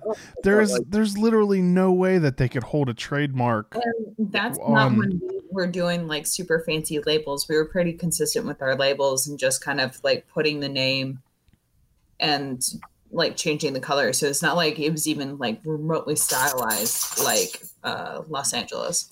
Did you follow the saga at all between Hysteria Brewing and the um the NFL? No, no I'm here for it. There, it, it's pretty. I, I highly recommend listening to the episode where we talk about that because one, Ty, their marketing brewer salesperson trifecta. Literally, how do you have all the time to do that in the day? Because the three of us have that. He, he's I, he he mainly just does sales, but he he he talks about doing all those other things, and I'll probably get a message from him after he listens to this berating me. Um, I feel him. I feel him. so they they posted the artwork for this beer they were going to come out with called hashtag MVP, and it was obviously the likeness of Lamar Jackson. And oh, I saw this. Even though I mean it was pretty close to not him, but they instantly it got picked up by like every major Baltimore uh, media outlet, TV. Okay. Baltimore Sun had an article about it. They eventually oh, got yeah. a paper. They got a letter from the NFL oh, saying, "Sorry, you can't do that." and they ended up i mean they worked the nfl worked with them their lawyers worked with them and they were able to alter the the label enough that they didn't have a problem with it. And they came out with the beer. It was still named hashtag mvp i think they removed the eight from the jersey though. Um and like yep. there was a couple other tweaks that the that they told them they wanted to make. But well, looks, i'm looking at it now. It looks like they put a face shield over his eyes. The the face shield was actually always there. You can. Oh wait, no. Originally, I think there were. Looks like they just included the hysteria logo yeah. outplacing like the descript raven and then the hysteria on the front. Yeah. Um. Yeah, it still looks something similar, but I, I see where you're going with. It's similar to like that uh that Barry Sanders one recently. Well, that was just a straight ripoff. But yeah, the one. but the best part of the um the the whole story is that they came out with a beer shortly after it named This Paper Actually Smells Amazing because they said the cease and desist was scented. So yeah, like like he said he opened the envelope and it just smelled amazing. So so they came out with a beer that said this this this paper actually smells amazing.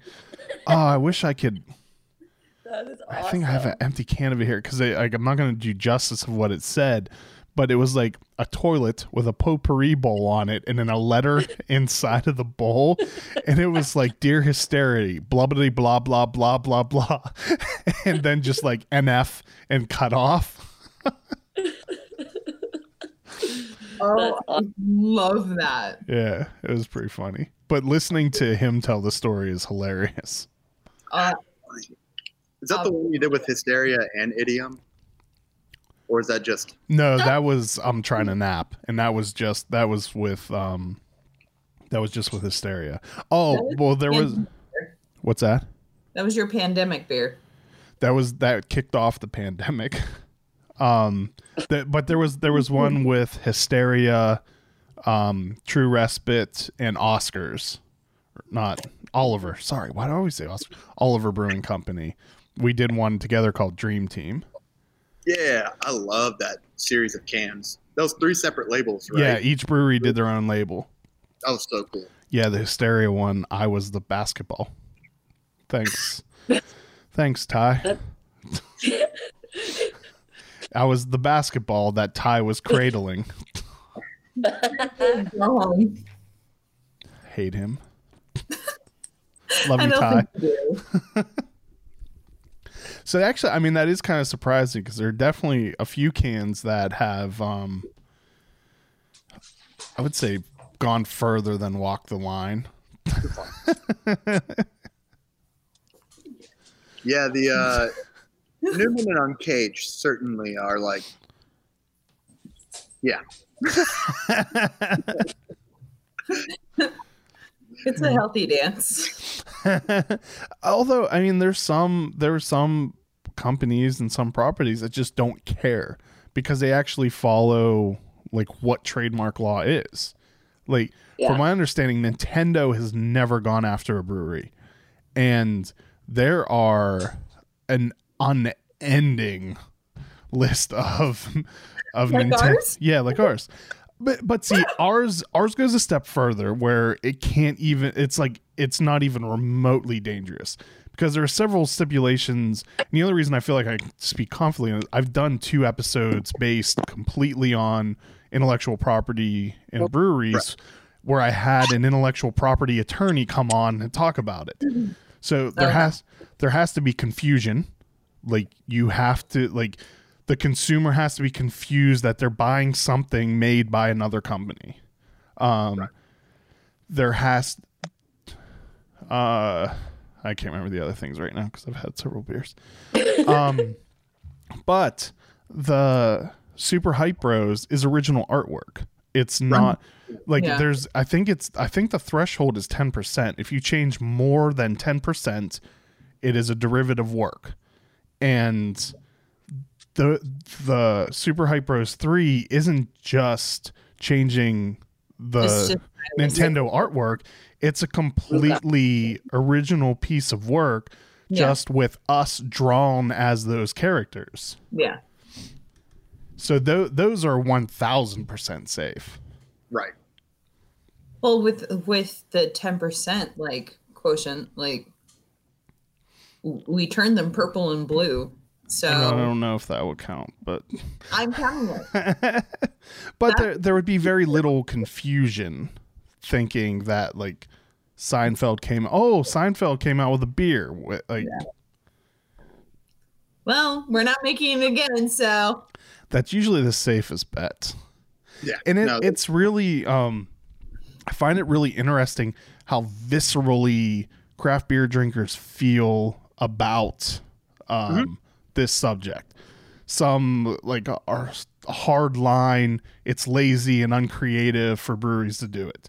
Some people was that? Sorry. and then there are some that like love that nostalgia feeling which i fall in that category. I i think as long as it's not a straight ripoff then if it's just calling back to or an homage to i love that because i love that you know getting the, the those uh fun feelings of nostalgia.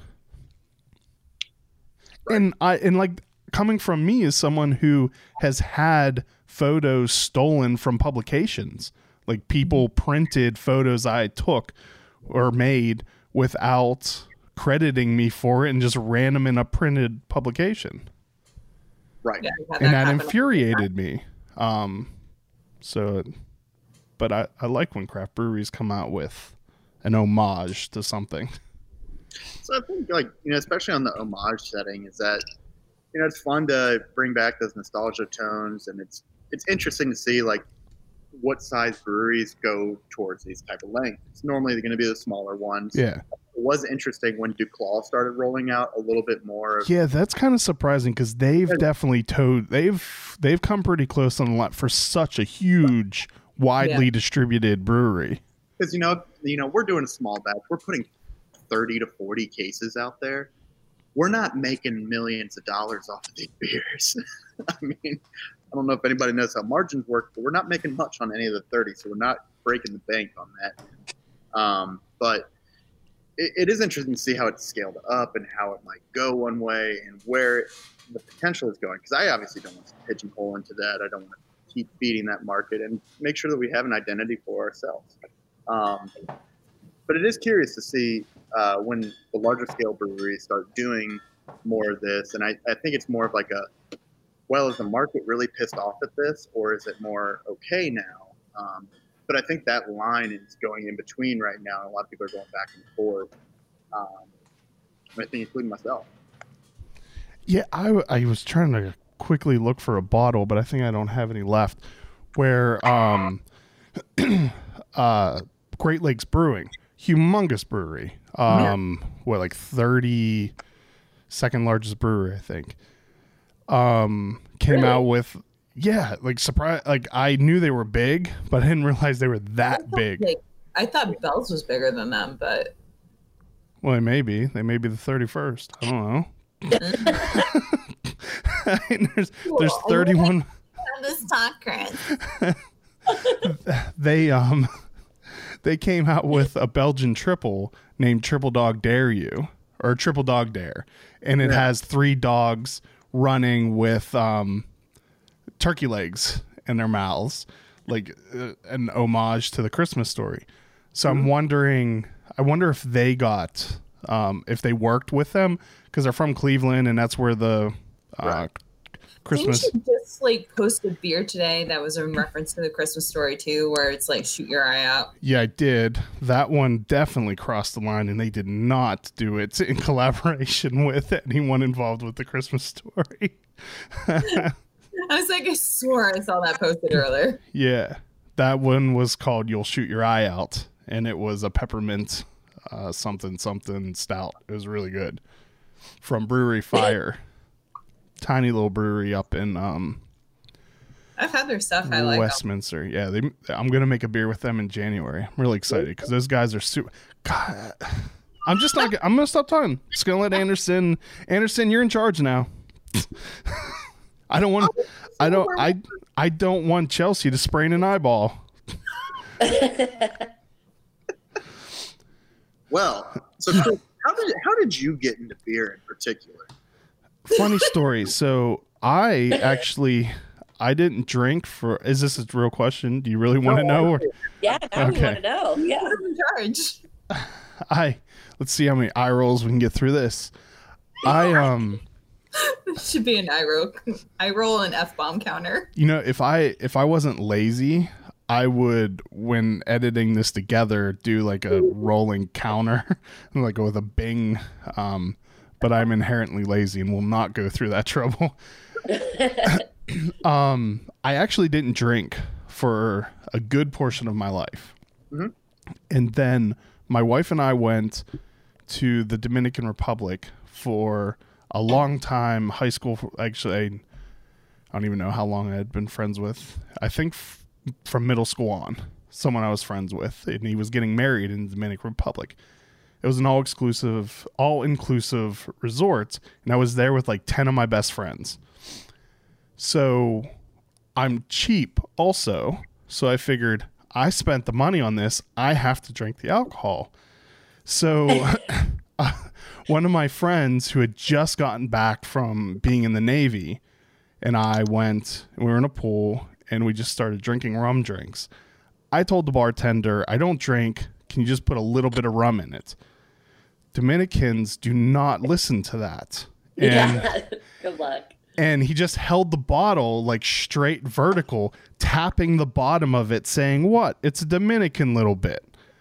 So I spent that week drunk. Um, and then I would say it was my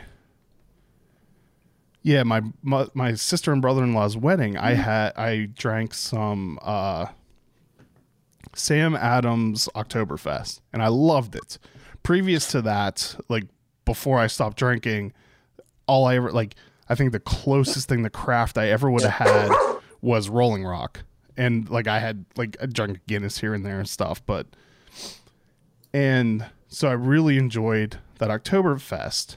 And I, right around that time is when I started working at the Frederick News Post. And the CFO, who I reported to, was part owner of Brewers Alley in Monocacy. Mm-hmm. And he also homebrewed a lot. And I had also just moved to Frederick. Flying Dog had just moved to Frederick. So, um, that Craft beer capital. so like it was the culmination of all those things where like I was just so much more introduced to beer that I started just getting into beer. I became friends with the people at Flying Dog because I would go there so often, and then through my boss, like I got to know the people at Brewers Alley, Monocacy Brewing, and then then it snowballed out of control. I decided that the newspaper should be doing podcasting. So I built a studio. No one told me not to. Um, and then I started a podcast about craft beer. And no one told me not to. And it Love it. became popular. And so they keep letting me do it. You is what is the timeline on all of this? Yeah. What was our like origin date into the beers and to where to where we are now? Uh, 2008 ish, I would say, is when, like, that's when I started going to Flying Dog fairly often. Um, and then, even though I was in the IT department, they, because I was interested in beer and I was really good friends with the previous owner of the newspaper, him and I would write stuff about Frederick beer or Maryland beer. And I would have a column here and there writing about beer. We started a blog um, and then that died when we both started having kids and our lives got busy. And then the podcast started four years ago. Got it. So you went from like zero to sixty real quick. Yeah, basically. Well, the thing is, when Flying Dog first moved to Frederick, they didn't follow a single law that Maryland had in place. Um, you could go there, take a free tour, and sample as much beer as you wanted to. So my friends and I would go and do that. I would not. Yeah, I did that once back in the day too. Beer. What'd you say, Chelsea? I said I would not go through that tour like a gazillion times just for free beer. Oh, I didn't go on the tour. Oh. Like, okay, you would You know, go on a tour, taste. I remember. I think Flying Dog was one of the first tours I ever actually went on, and it was also the first time I ever drank wort. And I Oh. drank it, and I was like, "This is delicious. It just tastes like candy." Yeah. and that, I mean, that was cool. Like Sure. back then, like, I didn't, you know, like, I knew very little about beer. The the strongest beer I was drinking there, like flavor wise or alcohol wise, was Old Scratch, their amber ale. Yeah. I thought their I, Oh. I thought the IPAs were disgusting. Like hated everything, and then so Like gone to your full evolution yet? no, It's Pokemon. um, yeah. My which my five year old is obsessed with watching Pokemon You cartoon. might be better friends with your five year old than you. You're probably more on level with her, yeah. Um, and so like touring there, um, was amazing because I learned so much then. Um, I went up to Tröegs right around that time, and it was when the owners of Tröegs were still doing the tours. So Right. like I got a tour from them. I went to so like when I started getting into it, a friend of mine and I would go to the local um, liquor store and just buy one bottle of just a ton of different things and just spend an entire Sunday watching football and trying different beers. Yeah. Yeah, that was basically what I did when I first started getting into beer was I would just go to a bottle shop or a total wine or whatever and literally just try every beer whether I'd heard of it or not or whether I thought I would hate it or not. Like I don't particularly like brown ales, but I've had like You probably every brown ale ever because I was just like I have to know what it's supposed to taste like. Yeah. And it was funny too, You like know? back then, like getting the newest Stone or Dogfish Head beer were Yeah. the sought after beers and the hard to find things. Yeah. Yeah, yeah. So, you know, it's funny that you're. So, obviously, I was. Uh, I went to University of Alabama for school. You can follow me along on social media because I won't shut up about it. half the time. um, So w- when I when I interviewed Adrian, I also interviewed Jasper and his business partner that I can't remember his name. And one of one of yeah, and one of the things I asked him because he was wearing a Alabama hat or shirt or something. I asked him why everyone from down there won't shut up about going to Alabama. for me, it's the national championships because I, I, I grew up with season tickets to the University of Virginia and VMI, Virginia Military Institute. really depressing football to watch.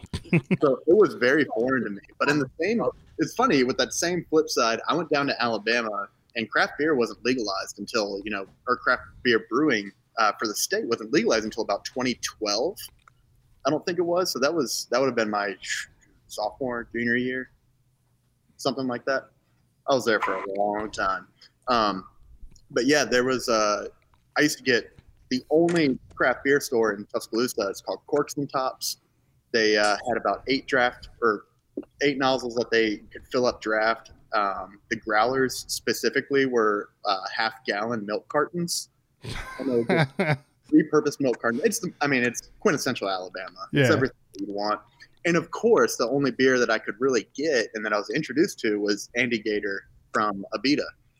Uh, because I was like, cool, this is a Doppelbock. A 32 ounce fill up right now is $7 at the place a block away from my house. And that was the first thing that, like, all my friends were introduced to with craft beer because I was a little bit used to it. You know, my quote unquote uh, pre-age parties up in Charlottesville. You know, we Blue Mountain, Starr Hill, Devil's Backbone are already like very high functioning. They're setting the scene for the craft Virginia scene, Yeah. um, and really a big precursor for a lot of the nation. To be honest, um, I think they did a lot of work on that. And Yeah, I Star mean- Hill actually broke in junior year to I- Alabama with distribution. I grew up in Pittsburgh. We had Iron City and Rolling Rock. Oh, I'm I'm a big IC fanboy. I just convinced. Uh, Oh, I think Oh. Norm Norm's Beer and Wine here in Vienna is the only place that consistently stocks IC in Virginia. so you drink it non-ironically? I drink it ironically. I do. I- So I, I don't know. My personal go-to is the old Montucky cold snack, but I can't get that, so I got to go to Tennessee, and I go to Tennessee probably like two to every two or three months because I'm visiting friends down there. So I go by Total Wine and pick up a couple thirty racks. Have you um have you ever had the mango IC Light abomination? Oh my God, no! That's It's, it's Anderson, can you just bring some of this like IC beer in? Because I I need to understand what you guys are talking about. Yeah, I don't know I either. think it's a bastardized need to be, this. to be honest. say that Um, say that again, Anderson. You cut out a little bit. It tastes like a bastardized Keystone Light and PBR. That's fine. I just to experience it. But I can I I will I can get some next at the end of this week when I'm up there. I will bring down some Iron City. I love it. I love it. I'm actually trying to get up to Frederick within the next two weeks. So, you know, it's a good Well, if you make it up here, let me. I will make sure I get some then to bring, and then you let me know when you're here, and I'll give it to you. Because it's Oh, I- not, it's not worth any effort beyond that. So you say that, you say that, but you have to understand that I also have driven up to District East just to pick up IC before. I've driven to Hagerstown just to get Primanti's, and I live in Reston. And So, that's, and Primanti's is a little more understanding. People who love Primanti's love Primanti's. I'm I was never a huge Primanti Brothers fan. I'm in Um, the middle. I'm in the middle. I like the fries, but I like I need an equivalency. It can't just be fries and pure sauerkraut half the time for half the same. Coleslaw, Yeah, Or me. very different. Thank you. Thank you. there I went to um the Winter Classic how I mean, that was a while ago now. Um with the uh whenever we're recording stuff in person, there's another person called named Graham. I haven't really gotten to criticize him much cuz he's not here when I'm recording virtually. Um he's a real good friend of mine. We've worked with each other the whole time we've been at the paper. He's a huge hockey fan he grew up in this area, so obviously he's a Caps fan. He went up to Pittsburgh with me to go to the Winter Classic. And what are you grimacing about? The stupid Caps won that game.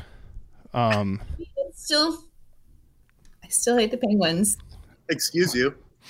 well, anyway, so there's a, there's a Primanti Brothers inside of Heinz Field where the Winter Classic was held, and we were standing in separate lines, so people had no idea that we were together because, like, we I, I don't even think we were really talking that much to each other because my brother-in-law was with us also, and I was talking to him. We got up the order at the two registers, and he's a super picky eater, so and I'm wearing all Penguins gear. He's wearing all Caps gear. He orders a Primanti. In in case you don't know Chelsea, which I'm assuming you're not familiar with Primanti Brothers, they're No, but apparently next time I go visit my cousin, I have to get some. you yeah. should. Um, it's an experience. Um, they every sandwich, no matter what, like fish, their hamburgers, everything, have coleslaw and fries on them. So Oh, I like that. so like the first, the noise that came through was that you were saying ooh, and then I looked over like you had a big grin on your face, Yeah. shaking your head. my voice said exactly what her voice said. so Graham's a super picky eater and like started dictating all the different ways that he wanted the sandwich changed. And I just turned to him and I was like, "You will order it the way it is intended to be eaten." And like everyone around just looked like there was a brawl that was about to break out. Cuz I think he also turned and told me to go F myself. so like there's all these people that just see a guy in a Caps jersey and a guy in all Penguins gear yelling at each other about Primanti Brothers sandwiches.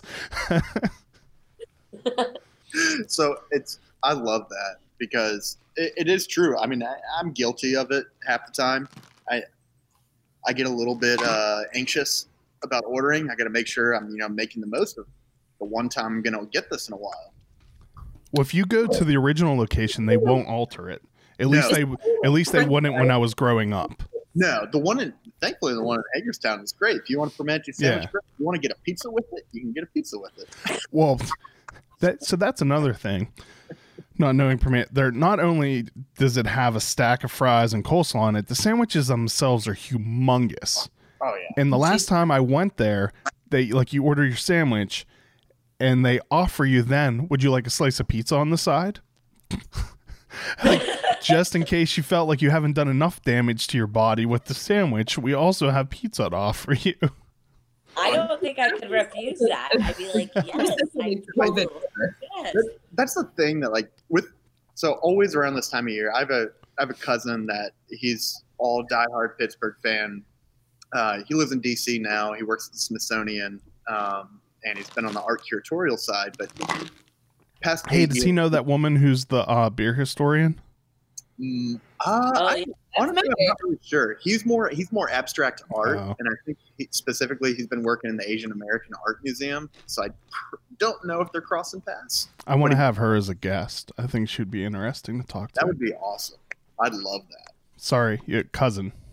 Oh, You were telling uh, a story. yeah, we, we normally always make you know our, our yearly pilgrimage up to Pittsburgh. We normally package in a Penguins game with a Steelers game. Normally it's going to be a Ravens or Browns game, just basing on the end of the year. Um, but the big, really a Browns game this year. but I think every every year it was the same ending to every single night, and it was going to the Primanti that was in uh, you know the Market Street one in the city center down in the CBD, and we always end up that one because well fairly empty and they ran like three dollar shots of Old Granddad that was your sandwich. So you know you get your sandwich and a three dollar shot of Old Granddad. And that's the perfect way because you take your sandwich and you walk over and go watch every everyone fall on their ass over on the ice skating rink right nearby. And it's a it's a perfect Saturday night at midnight. you want to do in the freezing cold. it's a beautiful Uh. night. So I'm going to continue on to my rambling stories and actually carry on what you were talking about that Penguins and Capitals, uh, you know, events that go on at the at a, I guess at a stadium. Um, oh, you're drinking the crumbs now, Chelsea. Nice. Oh, I wish I had a crumbs right now. I know. Damn, girl. I just, I like, I have so much beer in my closet of all the things I need to photograph, In your and they're just closet. Yeah. That's a weird place to keep it. I've well, I don't have I've enough been room in the fridge for beers I need a photograph. I've been storing beer in my car since it's been cold out. Yeah. So Oh, all yeah, my- that's acceptable. all my Hype Rose, Hype Rose three is sitting out in my car because I was just like, I'm handing it out to people like candy, anyways. My uh my two refrigerators at work are both full. Um my I'm, I'm finally making a dent in my um beer cooler, but there'll be a new Dan's Jams release soon, and I Oh. will have to go get all of those, so that'll fill up that space. I'm in the process. drink a lot because I never have extra beer at the house. Like as soon as it comes in, I drink it immediately. Bridget, come take some beer from me because my fiance might actually break this engagement off because we're we are so we bought a, we bought a new house in Chantilly. We're moving in next week, and uh, yeah, the packing process has unearthed the amount of beer that I have outside of what's been in the fridge and already taking up the space that she's been reaming me out for already. So When we moved in March, it was a a sad realization of how much uh, glassware and booze that I have. oh yeah, yeah. I'm not even. I had, I had to have the conversation with someone Yeah. that just because my bottle of Abraxas is from 2018 doesn't mean that it needs to be thrown away right Yeah. Like that that um all those bottles right there are only a fraction of what what is there. I think that's the that's the biggest thing she should be thankful about is that I don't collect anything afterwards because I tried and uh, didn't go well. She was like, What do you "Hey, mean afterwards? Like the empty cans? Yeah, yeah." Now she Why- did. That's trash. oh, now. none of that's empty. Those are all full or mostly Oh, full. yeah. those aren't empty bottles. Those are all uh, bottles of whiskey and rum and gin. Oh, and- okay. that's. So like I went home for Thanksgiving and like bless my brother. Um he's Cool. he's gotten into craft beer like just kind of since I've gotten into it. He um worked with or at Precarious prior to COVID. Um and it's just kind of funny to me. He he likes to collect the cans and then I'm like sitting there trying to figure out like where to put all the glasses in my mom's kitchen. And it's just like, all right, these cans are empty. I'm just throwing them in the trash. Like, I don't care. Like, I was like, Yeah, either I don't or keep. they're in the trash. keep Like, we're not doing this. Like, this is not a collector space. Yeah, it was, Savage. It's That's a fine. frat boy thing to do. Yeah. I don't I even. Granted, I I used to keep my cans, and then I grew up. I have a wall of Yeah, right. cans Now I have on my Millhouse. desk so people can't look into my office and see if I'm there. That's That's the only collection I have. yeah. But The only. I think the only cans that we have saved right now are the uh, the Hello Newman one. But that was Those might be needed for evidence. Chris, that was a that was specific. So it's funny. I actually uh, so I proposed to my fiance on the bottom of the can. Uh, Oh, really? Yeah, because I, I, I don't know. I, I don't like to take myself seriously. I mean, I do, but I don't. it's there's no need for time for it. So I'd rather just cut through and just be like, hey, something fun. So I, I yeah, we were trying to. I was trying to think of ways that'd be fun to propose. So I took uh, first run of the batch of Hello Newman cans. We were running them with Ironheart, so I just put a special message on the first half or first case that we were going to pull for QC reasons, anyways. Oh, okay. Yeah. So it's, Did it just say, Will you marry me? or what did it say? it, so it was it was simple. It just said, "Will you marry me?" Um, You should have just let the entire run say that. There have been a whole bunch of really confused people. I really wanted to do that. I really did, and Sean was against that. Uh-huh. See, like that's one of the things I What a- love What a fun about road. like I love about the old mother guys is that they will do goofy and stupid stuff like that at the drop of a hat. exactly. Well, it's good too because I mean, like number one, if someone finds it, I love the conversation that might come afterwards. yeah. And the best part is that like the whole purpose of me doing it on the can was the best way that my fiance could say, "Are you fucking kidding me?" before deciding to spend the rest of her life with me, because the most important decision of her life was questioned with the face of Wayne Knight on it. So, uh, and the one upsell I do want to have to that is I did propose at an overlook down in Shenandoah, right next to a about a 25 foot trailer where the guy was vaping bubblegum smoke the entire time. nice. So, the So the highest level of romance possible. uh, you know, just between Wayne Knight on a can saying, "Will you marry me?" with bubblegum smoke plumes coming into your face. Was I- her was her response, "Are you effing kidding me?" It, it was. Are you fucking kidding me? And Okay. did- My wife said the same thing. That's great. So the good thing is that I did cap it off. We went to uh, went to Pen Druid Brewing afterwards. Which Nice. I don't know if you know about those guys down in Enjoyed. Oh, it was. It happened to be the release day for their three-year uh, spontaneously fermented, conditioned on raspberries. So it was a lovely day for at least me. um, mine was a day after a friend's wedding. We were at, we stayed at a bed and breakfast, and she was completely hungover. Um, wow, I thought it, thought it was a good time. I had a plan, and I was going to barrel forward through it, no matter what the circumstances were. Apparently. And I mean, it worked out for you, so it's fun. but her response was, "Are you effing kidding me?" Because she thought, no, it was, "Are you effing with me?" Because she thought I was messing with her. oh, And here we are, that 14 like years how later. my probably go. Is it 14 years? That's math. Yeah, it'll be 14 this year. Nah. All right. Well, my daughter snuck in here, left the door open, and the dog keeps coming through. And I think we're probably minutes away from Chelsea's best friend of my five year old barreling in here. Um, and I don't know if Chelsea's eyeballs can take any more rolling. So, Well, my puppy can't d- take any more dancing, and she's like, button, button, button, button.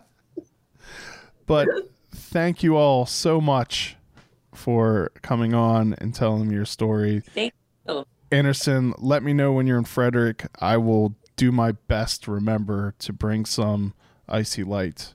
Wait, do you want Iron City or IC Light? Very different beasts, but equally I'm awful. on the beach. So I'll Okay. be honest. I'm an I'm an IC Light person. Okay.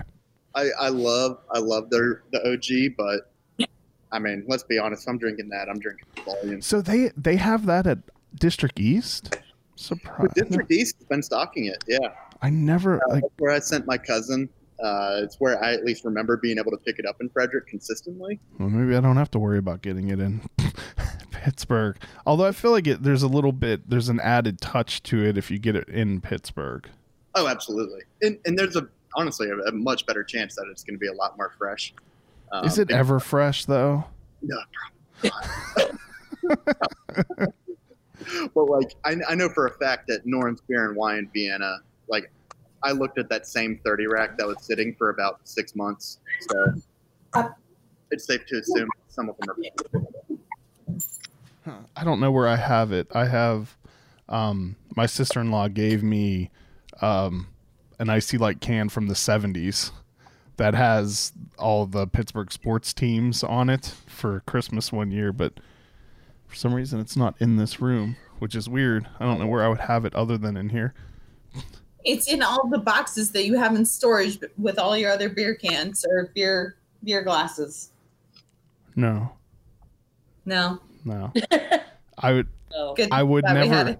I I um have promised myself I won't let it get to the point where I have to rent storage. It's probably on the shelf somewhere, but just behind something. It hurts. I don't care enough to look more. Um, so I will get you some fresh Iron City and IC Light. Do you want some of the mango abomination? It's awful. Yeah. It's just straight awful. Like Bridget and I are just going to say yes to all of this. All right. I will yeah, I like I like I like some shitty beer. well, this is right up your alley then. it checks all those marks. Fuck you. Perfect. All right. Thank you so much for your time. Thank Hey, you everyone for watching and listening. Oh wait, so wait, uh, real quick though, tell everyone where they can find Mustang Sally. Where's the brewery? Where's that would we're be? getting back to what we're supposed Yeah, we haven't talked about Mustang Sally in probably close to an hour. Um, Right now, we're only distributed within uh, a little bit tighter circle within Northern Virginia, uh, basically Winchester to Gainesville, up to Arlington, uh, and DC. We're not in Maryland just yet. Uh, hopefully, going to be there with in the start of 2021, and uh, see where we're going to go from there. But yeah, check out your small local bottle shops in DC, your independents, uh, and check out everybody in Northern or Virginia. come visit us in the brewery at, down in Chantilly. We've got plenty of space in our tasting room. We do have outdoor seating, and we have puppy dogs. Absolutely. And you can watch every single flight come in to Dulles Airport over top. So, And you can watch me dance behind the bar and behind the brewery. That's actually I do a lot of dancing. honestly, Bridget. Bridget's dancing from the brew deck is it's it's phenomenal. So you guys It's can a video of that, right? Cool. I got you, Chelsea. Yeah. And it's it's msbrewing.com, right? Correct. Okay. Gee, let- let's go towards Instagram. Okay. The website is a work in Yeah. project. And it's it's MS Brewing on Instagram and Facebook, right? correct. No, it's um, Oh. Brewing. What's I'm that? It's Mustang Brewing. Okay. Let me double check because yeah, it's Mustang Brewing. Well, I'll tag and link to in the Cool. description Great. and stuff Wonderful. That below. makes me so happy. Let's see if there's a bump. All right. As I was saying, thank you. Thanks again for having us on tonight. I really appreciate it. You're Absolutely. gonna have me on any of these ever again. What'd you say, influencer? I said you're never gonna have me on any of these ever again. Yeah, it's a safe bet. Chelsea, I, I think you need to change it to brand invigorator. All right. Anderson, Bridget, influencer. It was great talking to the three of you. and uh, thank you, everyone, for watching and listening. Cheers. Cheers. The Uncapped podcast is produced by Graham Cullen and me, Chris Sands. Be sure to like us on Facebook, and if you've enjoyed these podcasts, please leave us a review on Google Play or the iTunes Store. A special thanks to Double Motorcycle for providing our theme music. Thanks for listening. Oh my God, that's good.